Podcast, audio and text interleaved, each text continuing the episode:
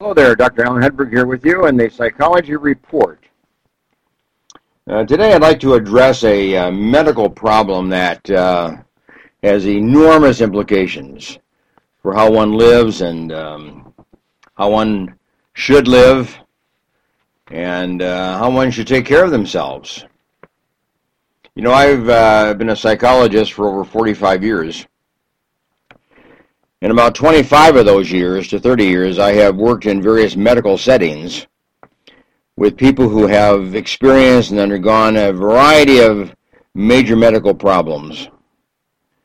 Today I'd like to address one of those. That is the issue of a uh, stroke.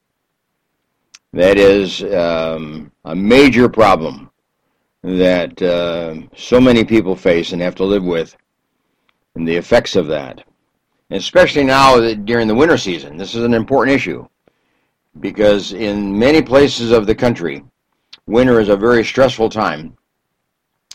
And under higher levels of stress, we're prone to having breakdown in our body, especially if it's been under a high level of stress for a period of time. We call that chronic stress.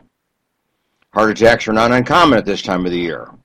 Strokes are not uncommon at this time of the year, on the increase, if you will. So let me discuss that a little bit here with you. But before so, I want to tell you this. At the end of the program, I'm going to introduce you again to a uh, friendly organization with whom I've had associations and uh, highly respect and regard and uh, recommend to you.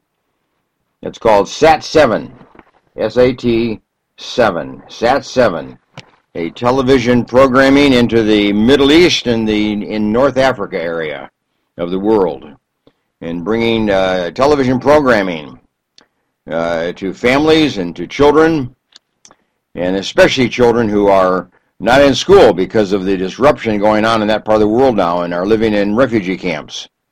So um, stay tuned and we'll uh, pick that up at the end of the program. Now, in regards to a stroke, um, you know, usually that is related to what we call a uh, stoppage or an abrupt uh, stop of the blood flow in the brain. It's interrupted, often for seconds or often for minutes. And the longer that interruption has uh, occurred, the more the stroke is serious and impacts the individual in a profound way. If it's just a very momentary disruption, we call it a TIA, transitory ischemic attack. In other words, a mild mini stroke, sometimes that's referred to. The effects of the individual on one in that kind of situation is minimal and temporary and, and often improves within a matter of days or weeks and often returns to normalcy. On the other hand, a major stroke is often a permanent effect on the individual. Now, there may be some recovery, but there will be some loss. There'll be some way in which that individual will not be able to function as they have in the past. So that kind of brain damage from the disruption and the interruption of blood flow in the brain is, a, is the basis for a stroke, but a major uh, cause for one's lifestyle to be greatly changed and altered. Now, women are somewhat more prone to a stroke than men. So women have to be a little bit more careful. They often will uh, take hormone therapy, uh, progesterone and estrogen, and uh, that's related to the, the menopause, and that in, raises, it increases the risk of a stroke. Often women have migraine headaches, and that will increase the chances of a stroke. Otherwise, it's pretty much related to the high blood pressure, chronic high blood pressure, chronic high cholesterol levels, obesity, smoking, alcohol consumption. But one of the big things is chronic stress and anger, unresolved anger. And women often live with a lot of anger because in our culture, women have not been encouraged to be as expressive regarding their anger and maybe other cultures. And um, they often do live with a level of chronic stress at a very high level. So women are a little bit more prone than men. But anybody is prone if you have those particular symptom patterns and if you don't exercise. You know, are not involved in a regular exercise, you know, program. So those are some of the factors that one has to look at. Those are lifestyle factors. In other words, to prevent a stroke, get your blood pressure down. If you want to get your uh, cholesterol down as well, that'd be the right thing to do because that will help prevent the stroke. Stop your smoking. Reduce your weight. Get into an exercise program. You know, get treated. Take the, whatever that chronic stress in your life, get into a therapy program. Talk to a psychologist. Get into therapy. So that issue can be resolved and taken care of. If you have a lot of anger that's been over the years and has been harboring a lot of anger, get into a therapy. Get a hold of a psychologist and get into therapy and deal with that anger. Figure out what it is and how to resolve it and come to terms with it and come to a, a, a place where you and the person with whom you have anger can have a, a future life. So it's a psychological issue as well as a medical issue. It's a lifestyle issue as well as just a personal preference factor. So those are the factors that seem to be critical uh, for the onset of a stroke. So if any of those are part of your pattern, uh, it's time to do something. It's probably overtime to do something about it. Whether you consult your physician or you have always been consulting your physician, but now maybe you need to have a little bit more in-depth discussion with him or her on these particular issues. And if you're not in a therapy program with some psychologist, better start. Maybe this is a good time to say, you know, for my health and for my lifestyle and for my relationships, I need to do something and uh, get on with the task, you know, of doing that. Now, when we talk about uh, some of the symptoms of a stroke, how do you know if a stroke has actually uh, occurred or is, is occurring at the moment? Well, stroke is always associated with confusion, confusion of thought, confusion of speech, confusion of expression. It's always associated with a state of numbness, usually on the left side of the body, usually the upper body, but certainly can be the lower as well, the upper arm and the and the leg on the left side. Usually, that's the area of numbness. And um, there's trouble. There's often a blurred vision or a confused vision because there's trouble seeing in one or both eyes. So all of a sudden, there's a visual distortion, and then that takes place. And maybe a state of lightheadedness or a state of dizziness would occur. It's like you're feeling like you're going to fall. You would have, and because of the weakness and because of the uh, numbness on one side of the body, of course, walking would be difficult. Uh, being able to drive a car would be difficult. Reaching and picking up things would be difficult, and so on. And then lastly, what about a severe headache? That's often associated with the onset of a stroke as well. Often uh, taking place days before, and then as the stroke actually takes place. So because that's the pressure that's being built up within the brain by that blood stoppage. And uh, it's a big on it's a big onset sign, symbol, symptom. So get, make sure that you address these kind of issues early in your life when you see these kind of patterns starting uh, to develop. But more importantly, at the moment a stroke is taking place, a person has difficulty smiling. You can't get a smile on both sides of the face because usually one side of the body is affected. Now remember the, how the brain operates. The right side of the brain affects the left side of the body.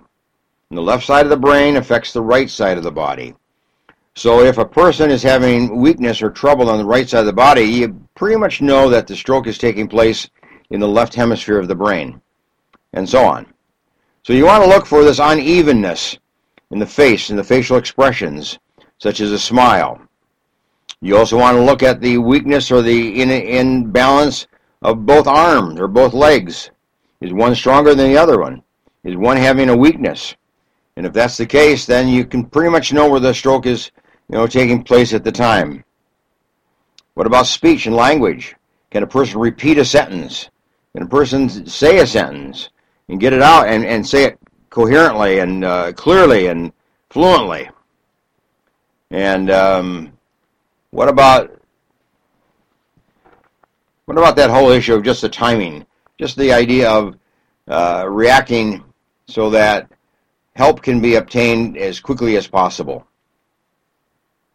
Time is important.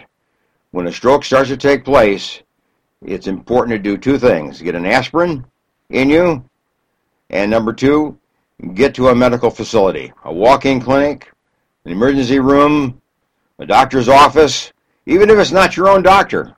You see a doctor's office, you might want to just drive right up in there and walk right in and tell them what's happening. Uh, your life's at stake. Don't worry about protocol. And uh, but get yourself in a place where somebody can address your issue and prevent the onset. Because the longer it goes without treatment, the more the damage and the more that damage takes hold and the more it's going to spread and be profound and remain as a problem. So uh, the word is get to the place where you can get some care and get somebody to take a look at it and help you take care of it within the matter of minutes if possible. But certainly you have an hour, but that's not much beyond that but get it taken care of. Now, what about this issue of um, recovery? You know, that's um, it's a long process. When you've had a TIA or you've had a stroke, it's a hard thing to live with it. So what you're actually finding is that you're going to be uh, involved in a physical therapy and a rehabilitation program for a long time. And whatever the uh, mechanisms are that need to be uh, utilized to help you recover are probably going to be exercises that you're going to have to do for the rest of your life. So commit yourself. Once you have a stroke, you commit yourself to a long-term rehabilitation program, which involves, you know, building your uh, coordination that you've lost, rebuilding it, rebuilding the memory that's been impaired, you know, rebuild the ability to swallow uh, and eat properly, that perhaps has been impaired. Rebuild the speech and language issues of your life, where you can't express certain words, or you can't say them clearly, or you can't get the flow of words to take place. So speech language, speech therapy is going to be very, very important. And then, of course, you have to cope emotionally with the changes that have taken place. Um, these are upsetting. These are depressing. These these are embarrassing, and uh, so it's a matter of getting the help that you need, whatever that is. So a person with a stroke usually has a psychologist involved, a speech therapist involved, a physical therapist, an occupational therapist, physicians, um, various, uh, of course, druggists, of course, the various medications you're going to take. So this is a complex problem and has to be dealt with in a complex manner using a variety of professionals, all geared to help recover the losses that have occurred due to the stroke. Now, what about the time factor? Well, stroke is usually something that will improve if we get the right treatment and you get it soon enough and you get it right away. But the improvement will take place for about a year and up to two years. After that, there's not much improvement. People level off in their recovery at about two years. Now, there may be a little bit more recovery after that if there really is some concerted therapy programs introduced. But uh, generally speaking, that first year post-stroke is the critical year for therapy.